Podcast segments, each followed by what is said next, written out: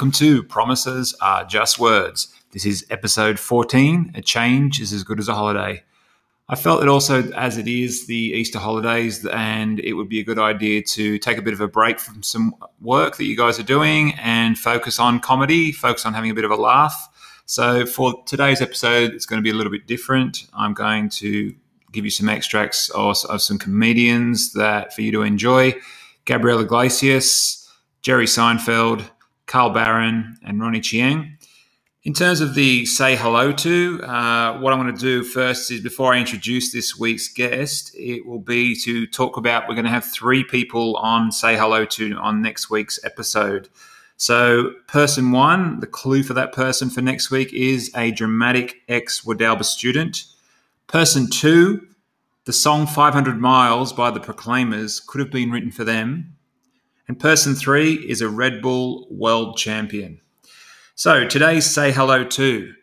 Today's Say Hello To is Devin Siebold. He is a teacher comedian who regularly uh, posts online very funny videos. Nearly every teacher in the world has been on Ellen except Devin. So if you can help him out in any way, if you are interested in watching his videos, go to devincomedy.com. That is D E V I N C O M E D Y.com. Devin is also the host of a spectacularly successful podcast called Crying in My Car, a podcast for teachers. So this week's Say Hello To is welcome to Devin Siebold.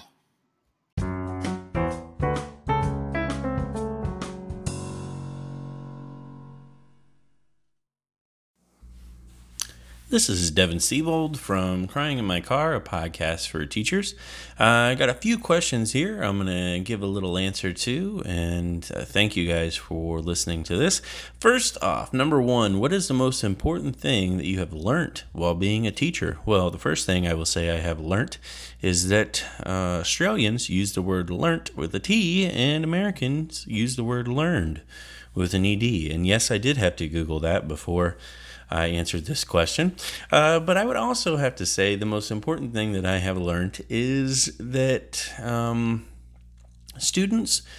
Uh, definitely come from different backgrounds. Their home lives are so drastically different, and I think that I I really gained a lot of experience when I started to uh, cater to who the students were as a person rather than the material. Because I, I started to realize as I taught that there were students who um, would come in tired and I would get mad at them at first and then they would tell me oh I I was working until 11:30 or midnight the night before or I was taking care of my brother because my mom has to work the night shift and he's only you know 9 months old. And and then starting to kind of understand where they were coming from and developing empathy uh, for the students before uh, pedagogy I think was probably the most uh, eye-opening thing that I could have uh, learned and learned and applied to my my classroom that really changed the game on how I connect to students and getting getting the best uh, work possible out of them. Uh, number two is one. What is one tip that you would give to a student if they want to succeed at school? And I would say the best advice that I could possibly give you is to break down everything into small pieces. If you have a six page research paper that is due in two weeks, don't look at it as a six page research paper. Look at it as a two paragraphs that are due by Tuesday. And then you've done your first two paragraphs by Tuesday. And then say, okay, I have two more paragraphs that are due on Thursday. So then you write two more paragraphs and you add those to it. And, and as the two weeks have passed and you gave yourself these small little goals and you've broken it down into small obtainable increments, suddenly you have a, a big portion of that particular project or that particular assignment, and you really have much, much less work to do uh, to finalize it instead of just waiting or trying to sit down and go, oh, I have to find the time to do all six pages all at once. No, you don't. You can start slow, set basic small goals, and build up to the bigger goal. It doesn't have to be a big, daunting task, it can be small, uh, easily obtainable tasks. Number three, what is the funniest thing that you have seen in a classroom uh, and sorry, but we have to keep it clean. Yeah, I teach high schoolers, so there's a lot of stuff that I would say um, is not uh, clean. But I, I actually had a, um, a student um, that came into class one day and uh, he said that he was in the restroom and he was there for quite some time. And another student tried to rat him out and say, "Hey man, I saw you were you were standing in the stall doing something you probably weren't supposed to." And he said, "No, I don't stand in the stall." He said, "When I'm sitting down and going to the restroom, he takes off his shoes and flips them around and then points his toes in the shoes so that it looks like somebody is standing facing the toilet because he felt embarrassed that he had to go number two. So he wanted to give the illusion that he was going number one by taking off his shoes, flipping them around, and letting people think that there was somebody standing in the stall. And I thought that was the most hysterical thing for some reason that I've ever heard come out of a student's mouth. Uh, guys, thanks again for listening and uh, supporting. And uh, check out the podcast, Crying in My Car, a podcast for teachers.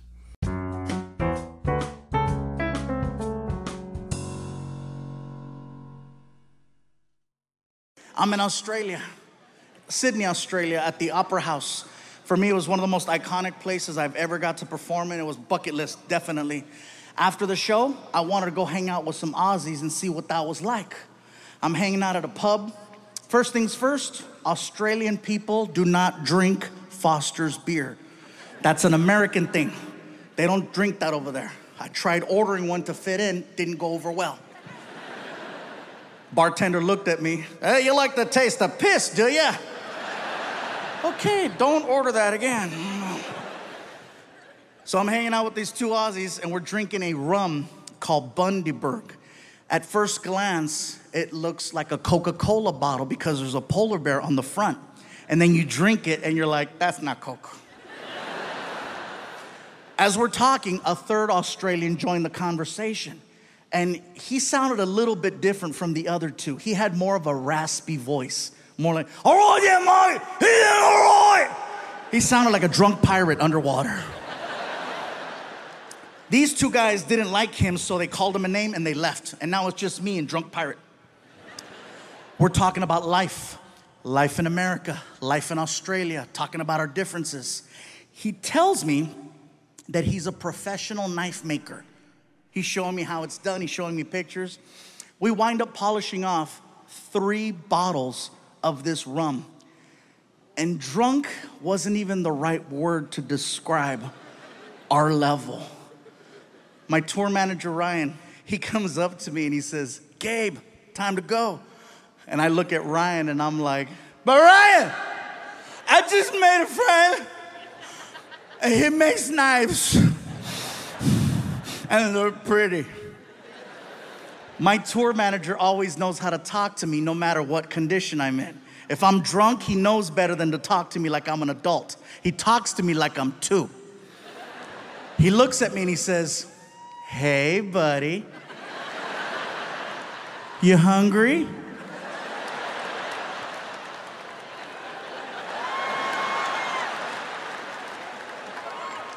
Well, listen, if we don't leave right now, they're gonna close McDonald's and you're gonna have to eat at the airport. I gotta go. Oh, Mom, you gotta go, you gotta go, no worries. And he goes to shake my hand. And when he shook my hand, he put his personal pocket knife that he made in my hand as a gift. That's for you, Mike. Thanks for being nice. Thank you. Thank you. I'm gonna cut cheeseburgers with this.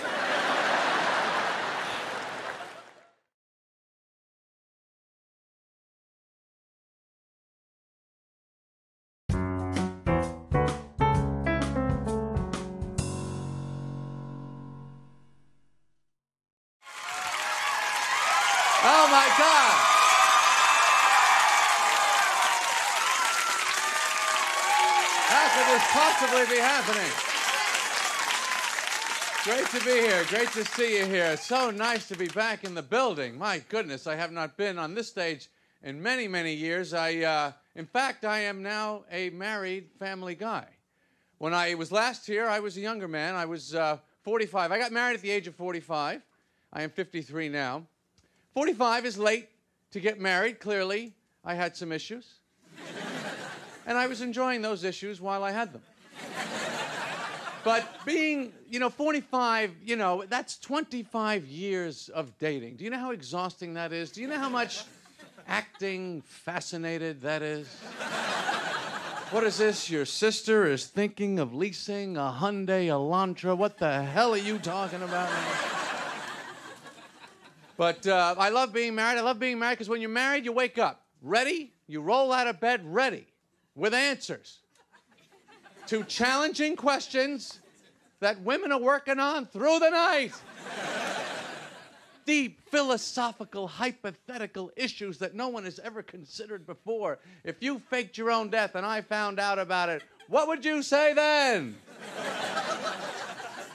it's like being on a game show when you're married and you're always in the lightning round. It's not an easy game show. I feel like I should have a podium in my house that I could stand behind has my name in a little oval at the front, a little hand button clicker. I'll take movies I think we saw together for 200.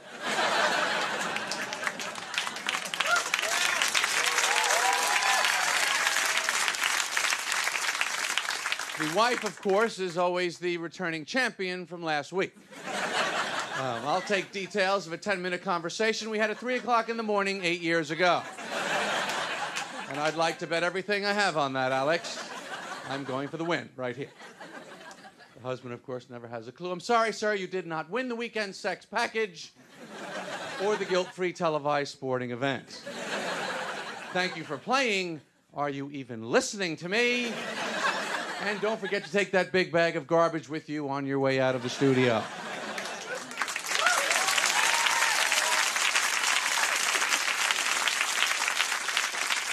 By the way, is not a problem for me because I'm a good garbage taker outer.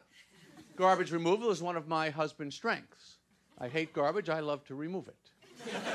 My wife is, of course, the opposite. She's a holder, a saver, a keeper. My wife saves everything. She has every styrofoam peanut, every scrap of paper is numbered, cataloged, and filed. And I just throw things out. I like to throw things out. Where's the wedding album? I thought you were done with it. and that was wrong. Those were some very nice memories, and they're gone now. But the point is this it is my personal opinion that all things, all objects, everything you own really only exists as part of a parade of garbage to the dumpster. Everything you own is pre garbage.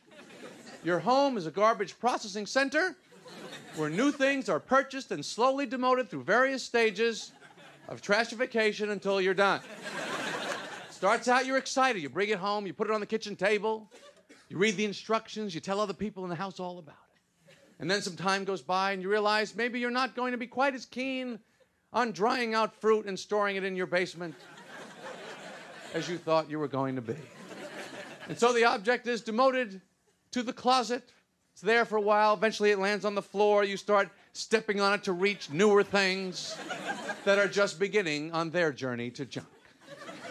Then the garage. The garage can be one of the longest phases for the object, but it is the most definite. No object in human history has ever successfully made it from the garage back into the house.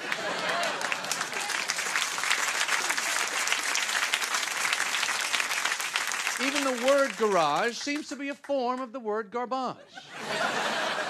when you're living in the same room as the garbage cans, well, it won't be much longer now. Really, eBay is the only thing that can save the object at this point. eBay, of course, another great step forward in human culture. Hey, why don't we mail our garbage back and forth to each other?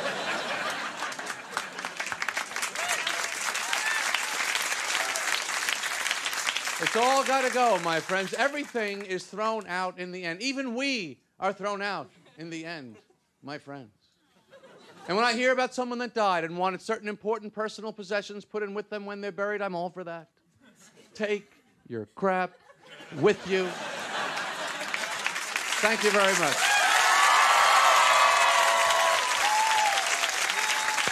Thank you. Thank you. Jerry Seinfeld, more with Jerry Seinfeld.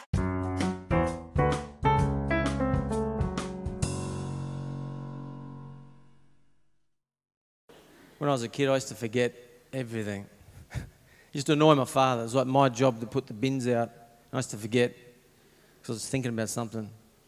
Yeah, you put the bins out? I said, huh? He said, did you put the bins out? you get people to repeat themselves. The third time they sound demented. Time's your flight, huh? What time's your flight? What? What time is your flight? I don't know why are we talking like robots?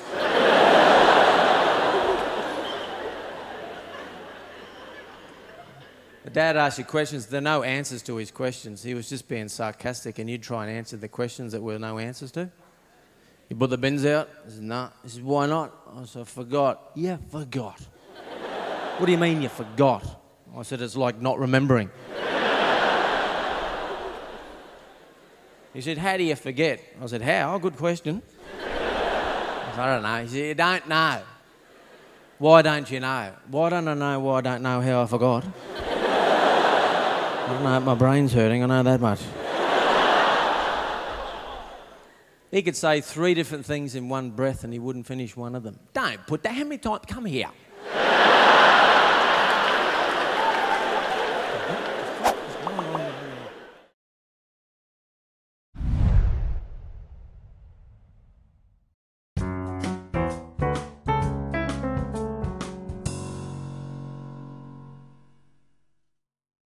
In America. Never leave your house.